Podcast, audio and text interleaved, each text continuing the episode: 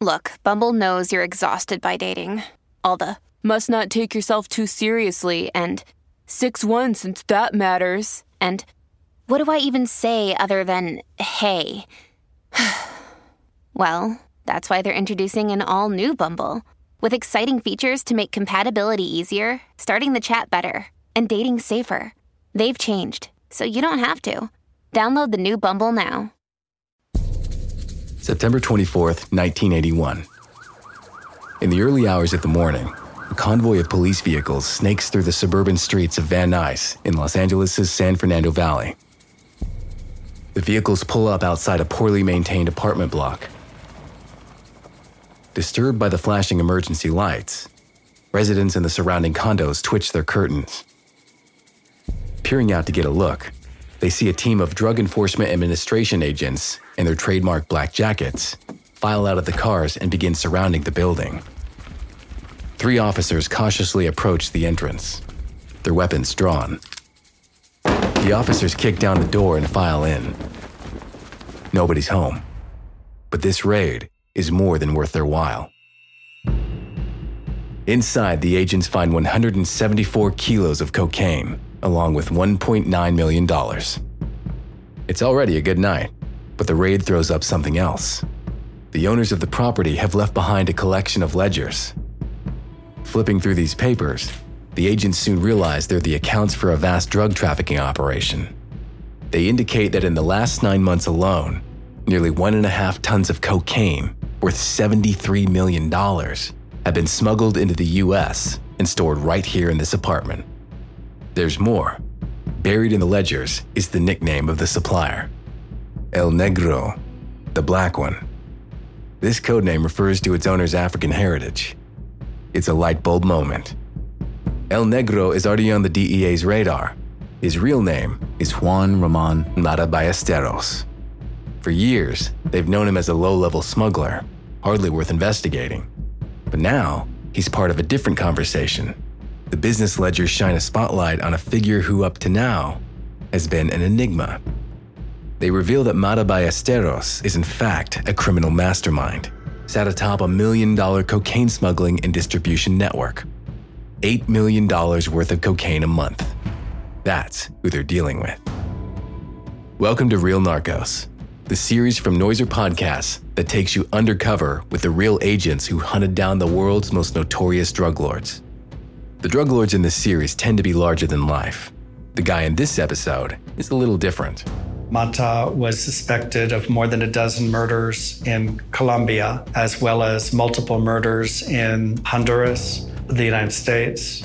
He's a boogeyman for the agents on his tail, a faceless, placeless phantom, flitting seamlessly between jurisdictions, crossing borders, breaking laws at will. Always tantalizingly out of reach. They were shipping tons of cocaine on a monthly basis, probably uh, five to ten uh, dollars every week. The war on drugs is his to win, unless the DEA can hunt him down first. There's this old saying that fugitive hunters like to use. It's been used a thousand times, but it's true. You can run, but you can't hide.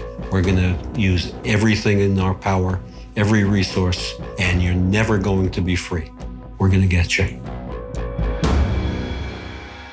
This is the story of Matta Ballesteros, and this is Real Narcos.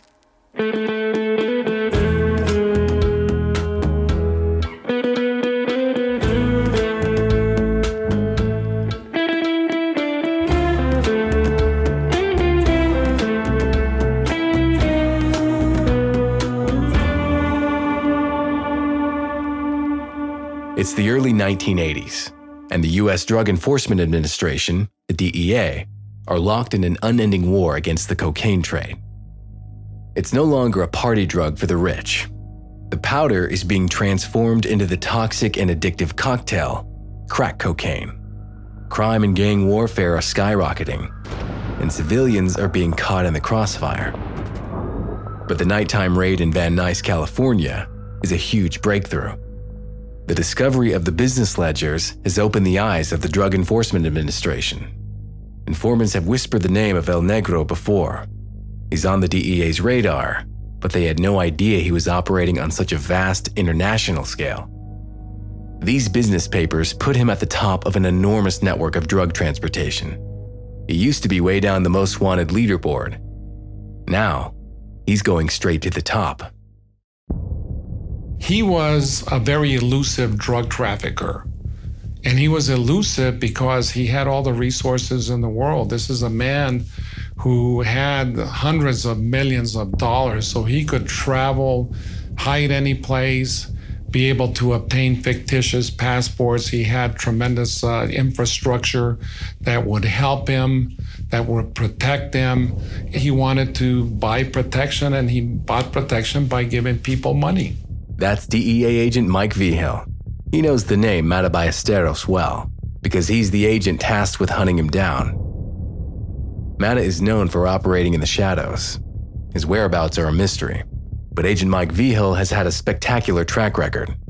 Across his career, he's seized over 100 tons of marijuana, cocaine, and heroin in countries as far ranging as Colombia, Mexico, and Afghanistan. If anyone can bring Ballesteros to justice, it's him. We were coming after Matta Ballesteros, no question. If you engage, you can engage for a while, you can run, but you're not going to hide. And Justice may be blind, but you know, she has a very long reach. Grilling informants and trawling through archives, Vigil and his team start to unpick Matta's backstory. It's hard going, but over time, they piece together a basic outline. They discover Matta has led a life of crime ever since he was a kid on the poverty stricken streets of Tegucigalpa, the capital city of Honduras in the 1950s and 60s. His mother was very poor. We don't know what happened to his father. You know, he either died or abandoned the family. But the mother sold fruit, uh, you know, small amounts of vegetables, penny candy. And Matta Ballesteros began his career as a delinquent by committing petty crimes like auto theft, burglaries, stealing. So he started at a very young age and then gradually became one of the most notorious drug lords in the world. We know that through Honduran officials that knew the family, through informants that knew him at an early age. So that information is very accurate.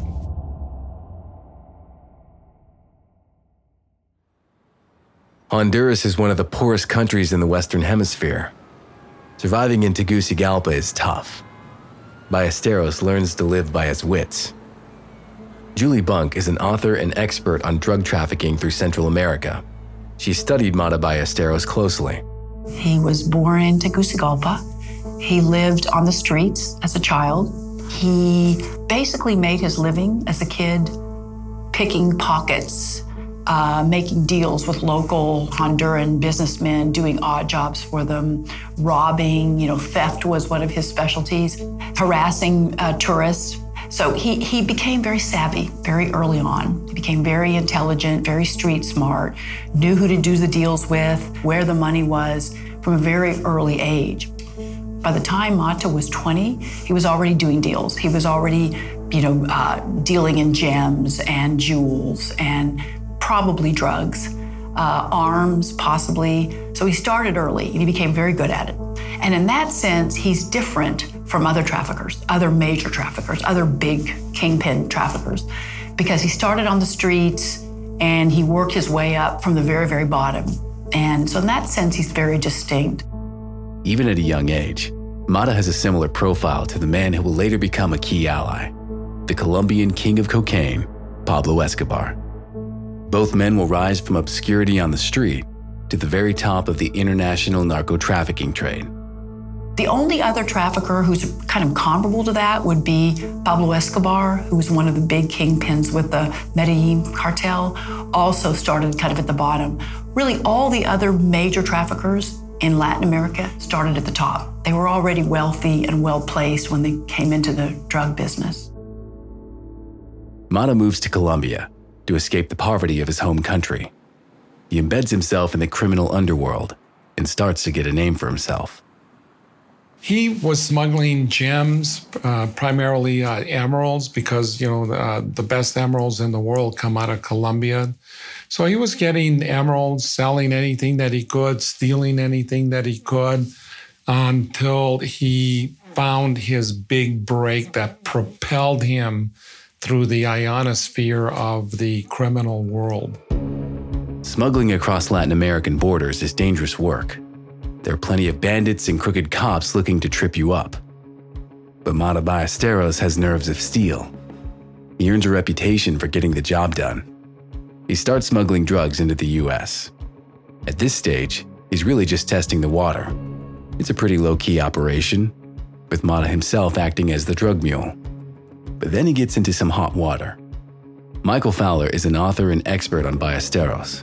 We do know in the uh, 1960s and, and, early 1970s, Matta did uh, make illegal entry into the United States on several occasions. In 1970, uh, Matta Ballesteros flew into Dulles Airport carrying two dozen kilos of cocaine in his luggage, according to authorities. Matta denied that the uh, drugs were linked to him. Uh, clearly, he was using false uh, documents to get into the United States but the prosecution was unable to prove that the drugs were his. At trial, Ballesteros claims the drugs were put in his luggage by someone else. He dodges the smuggling charges, but he's found guilty of another crime illegal entry into the United States using false documents. He's sent to Eglin Air Force Base, a minimum security prison in Florida, to serve five years. Five months later, he's escaped and returned to South America. Even today, no one really knows how he did it. It's sleights of hand like this that create the Matta Ballesteros myth. He's like smoke. You reach out to grab him, but he's gone. After a short period of time, he escaped from that minimum security prison and returned to Latin America. This is significant because it was one of many escapes in his career. That was one aspect of the, the criminal drug uh, business that he knew very well. He escaped in, in different ways uh, from different prisons in different countries. Here was a first instance out of the United States. It may also have given him some standing in the Latin American drug trade to have been imprisoned in the United States and to have escaped and come back to Latin America. I'm historian Ruth Goodman, host of Noiser's newest podcast. The Curious History of Your Home. I've spent my life investigating the hidden history of everyday objects. The vacuum cleaner in your cupboard, sleek and compact today, but when it was invented, it was literally powered by horses and took four to six people to operate. The minty fresh toothpaste by a sink. Well, if you lived in ancient Greece, you'd be washing your teeth with ground up bones and oyster shells. Double glazed windows? We owe those to a French king's odd fascination with oranges. The Curious History of Your Home explores the extraordinary in the ordinary. Listen to The Curious History of Your Home each Tuesday, wherever you get your podcasts. From award winning podcasters Noiser, The Curious History of Your Home.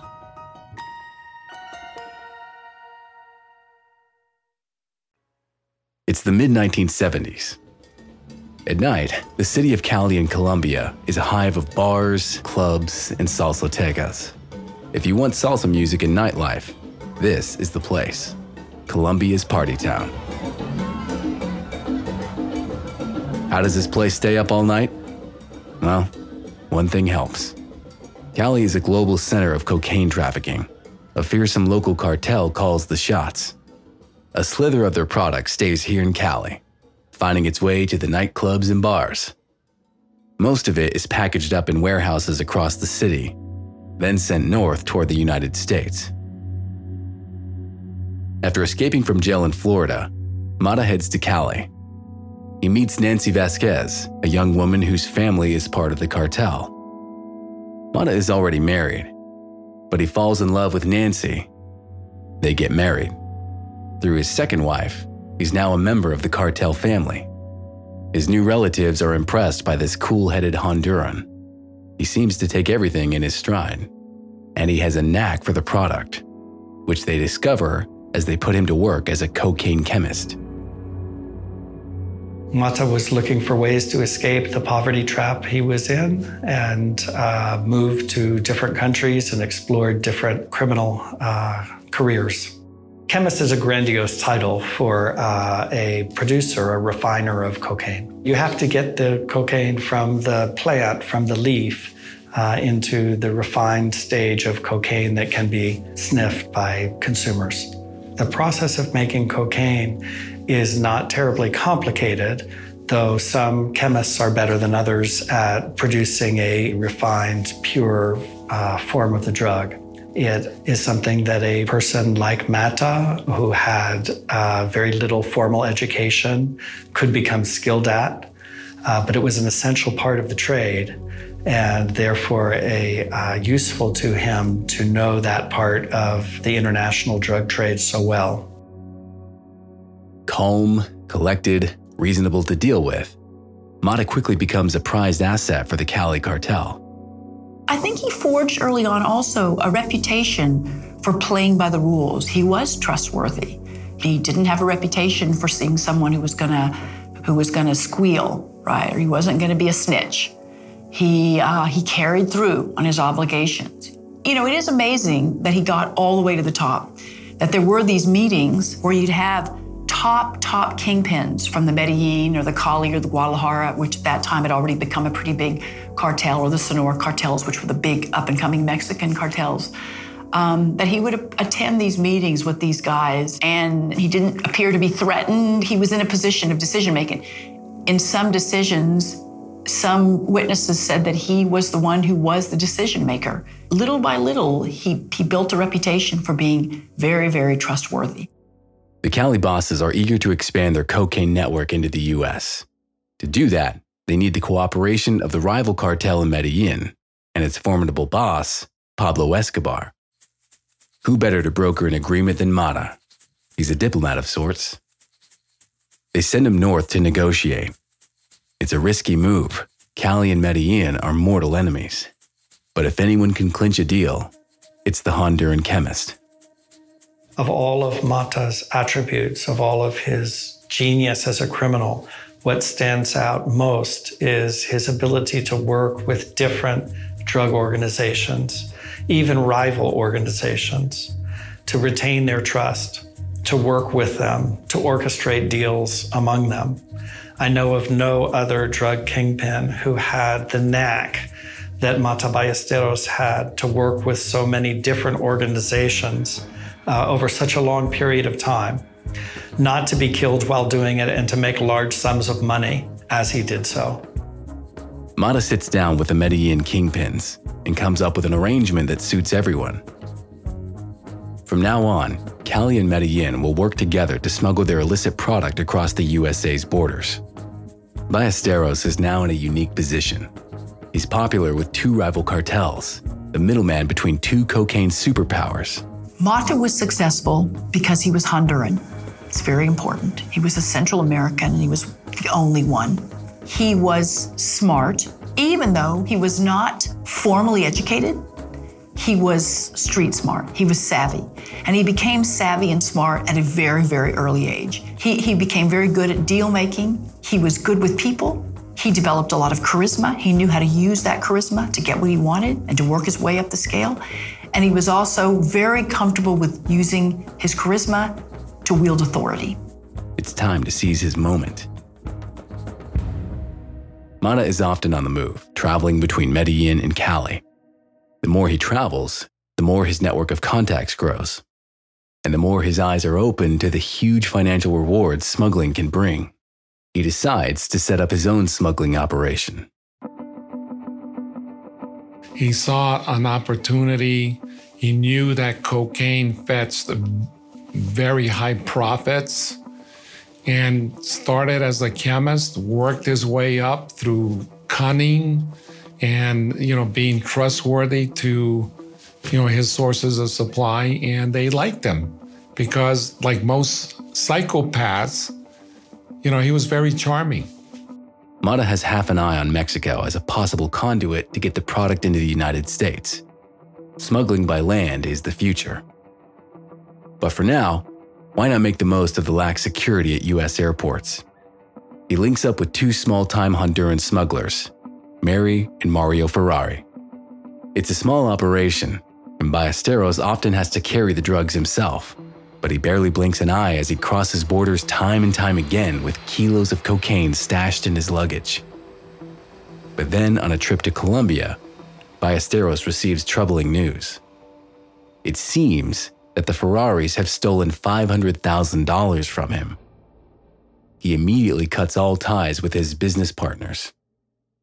Mario Ferrari is furious. He vows to settle the score. In Honduras, Mario invites Matta's ex wife to a nightclub. The drinks are flowing, the music's pumping. Before long, the former Miss Matta is drunk and high. Just what Mario Ferrari intended. He pimps her around his friends.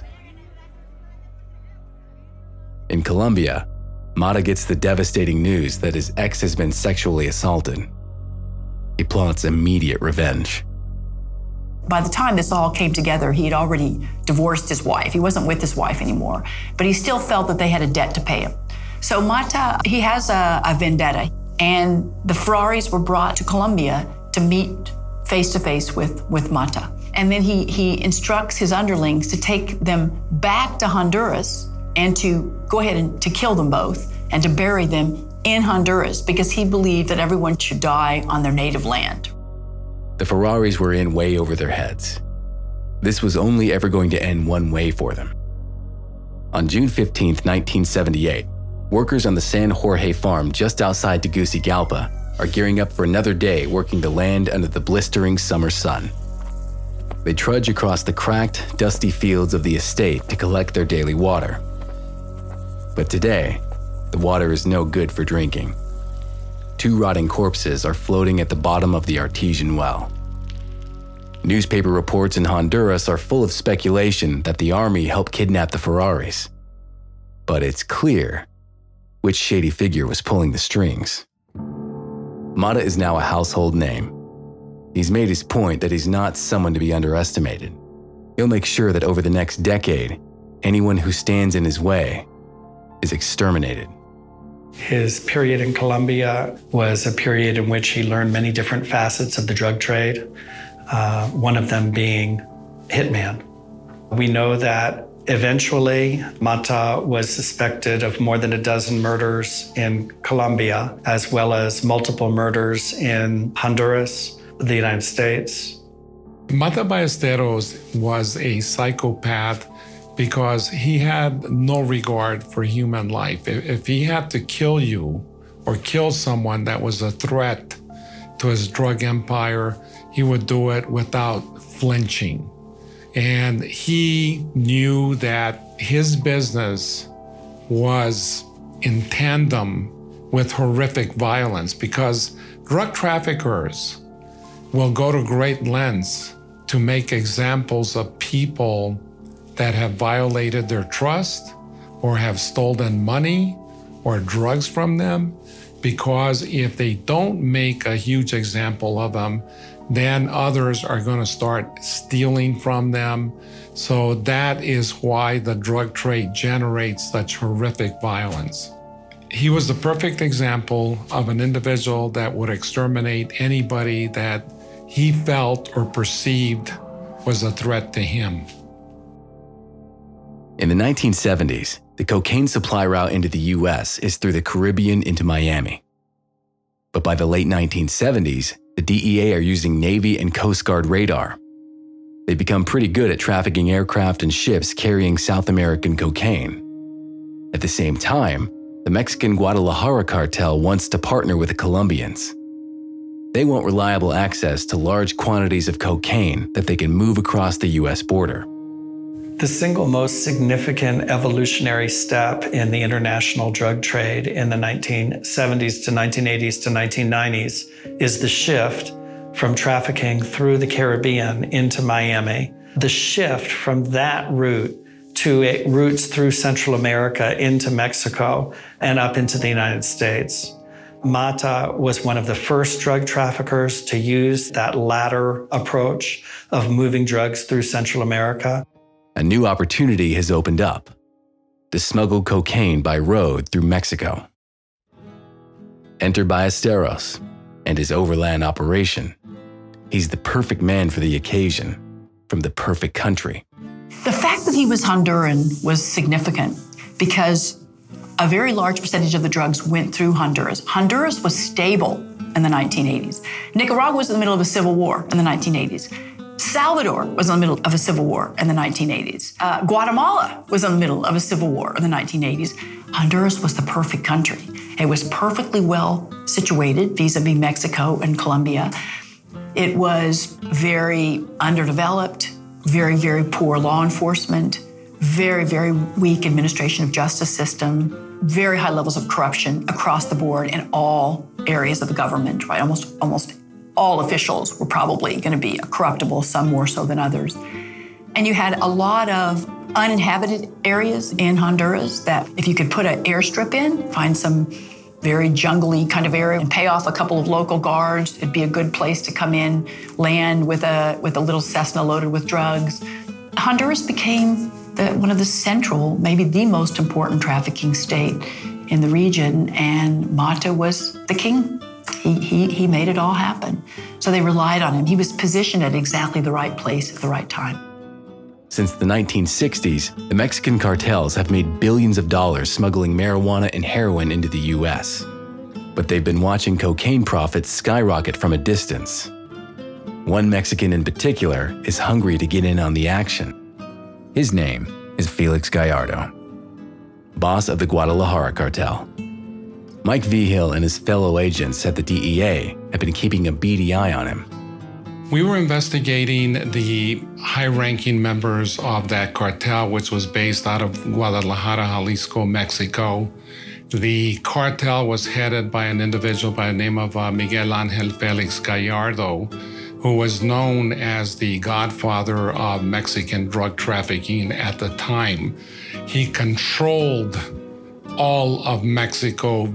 Unlike today, where you have different cartels operating in Mexico, his was the single dominant organization operating in, in Mexico. He had politicians in his pocket. He had many officials that he was paying off for protection. And he had tremendous pipelines into the United States that could be used. Matta Ballesteros offers to become the middleman between the Colombian and Guadalajara cartels. He's got this role down to a fine art. He's mastered the techniques of crossing international borders and striking deals between players in different countries. He comes and goes as he pleases. On a trip to Mexico, he agrees to try out a small test shipment of cocaine with Gallardo. Ballesteros will smuggle it from Colombia through Honduras to Mexico. Then, using his elaborate network of trucks, cars, and tunnels, Gallardo will get the drugs across the border into the US.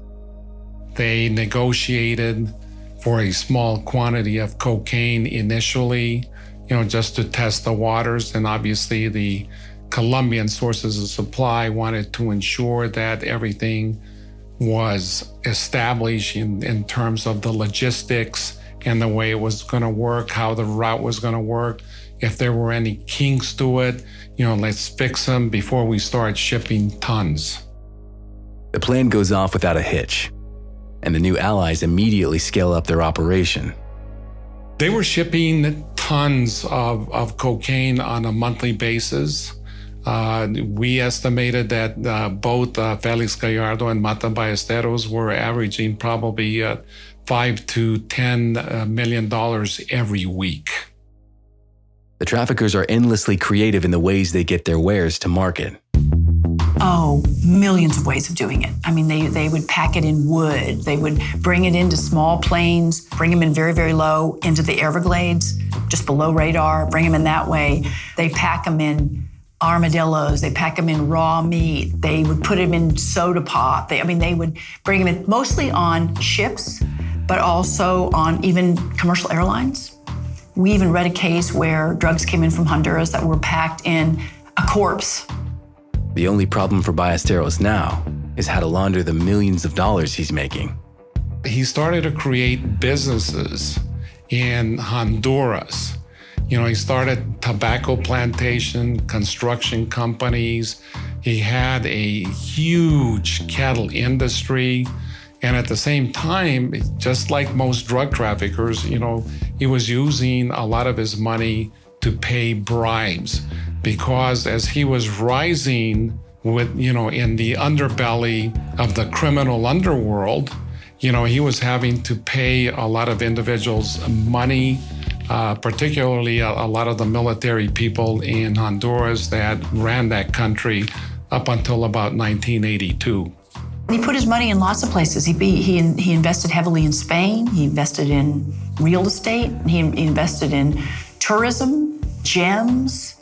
Uh, he was involved in the shipping of armaments. He had accounts in uh, foreign countries. The slice of his earnings trickles down to ordinary Hondurans. If he can keep the people happy, that's a pretty effective insurance policy. In all of these businesses in which Matta was investing money and laundering drug proceeds in Honduras, he was employing as many as 5,000 people, making him the largest single private employer in the country. He was popular at home. He, uh, he was a major businessman. He made a lot of money, but he invested a lot of it in Honduras. People knew that and they appreciated that. He had a lot of Honduran businesses and he hired a lot of Hondurans. He was such a large businessman and he had so many ventures all over the world, much of which was linked to Honduras in some way, that he actually made a difference on the Honduras GDP. You know, he, he, was, he was a major contributor to Honduran development. At least that's how he was certainly perceived.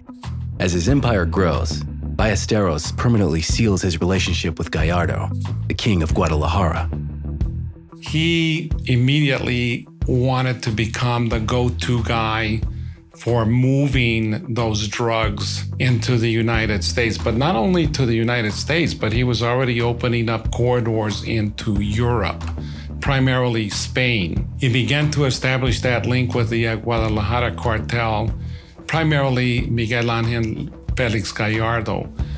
The key there is that, like feudal kings, that wanted to ensure loyalty, he had Felix Gallardo baptize his son Ramon Jr. to solidify that nexus with the Guadalajara cartel, and it worked to his advantage.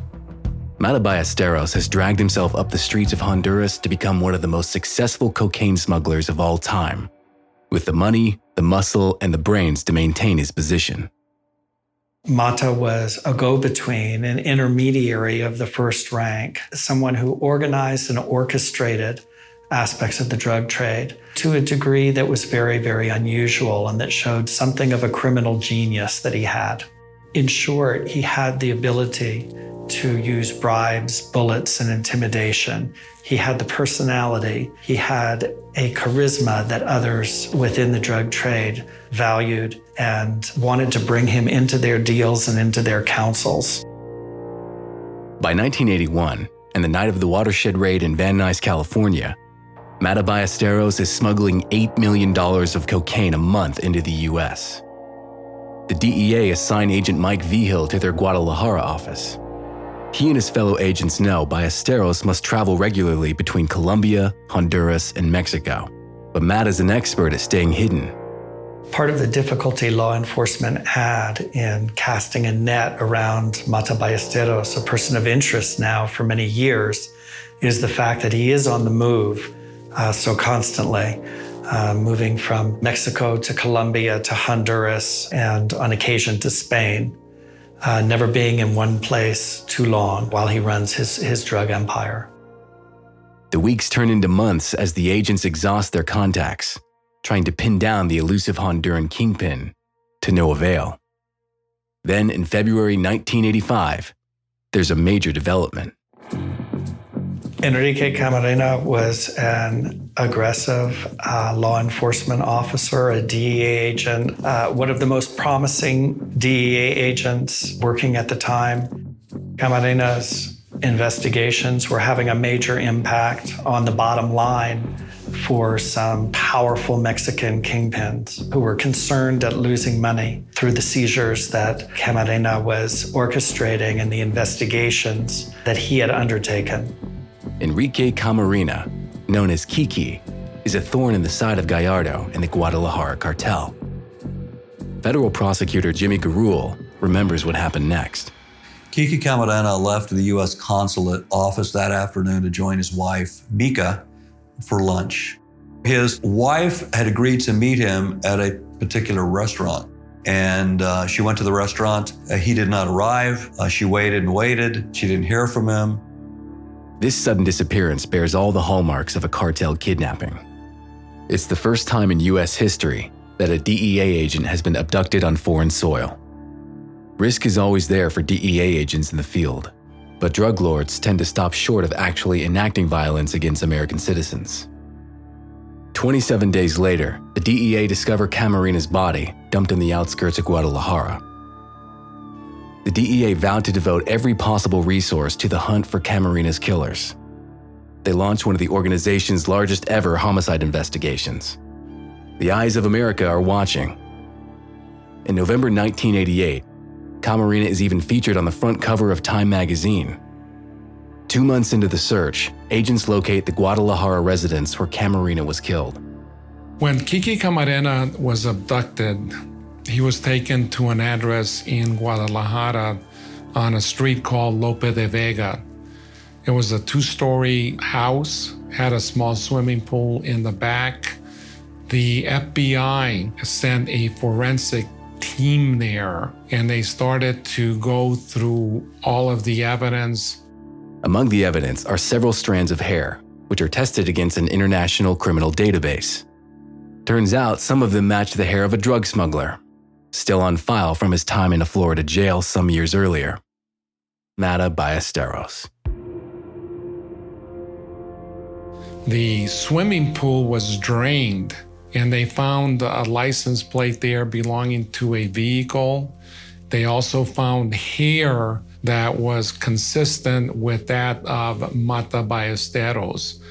Additionally, with some of the individuals that were arrested following the kidnapping of Kiki Camarena, we knew that Matta Ballesteros had been in Guadalajara at that point in time but had escaped through the southern border of Mexico. But we knew that he was staying at that at that residence. The hair tied him to the residence where Kiki Camarena was tortured, killed, but also tied him to the uh, Guadalajara cartel.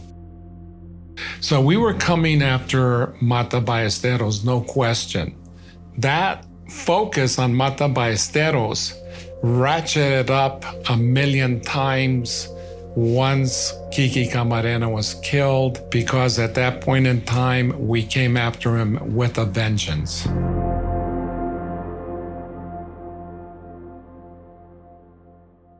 Coming up next time on Real Narcos, Assistant Director of the U.S. Marshals Service, Howard Safir, hatches a plan to snatch Matta off the street during his morning jog. And Agent Mike Vigil finally comes face to face with the man he's chased halfway across Latin America. Matta Ballesteros is running through the open courtyard carrying a semi automatic pistol.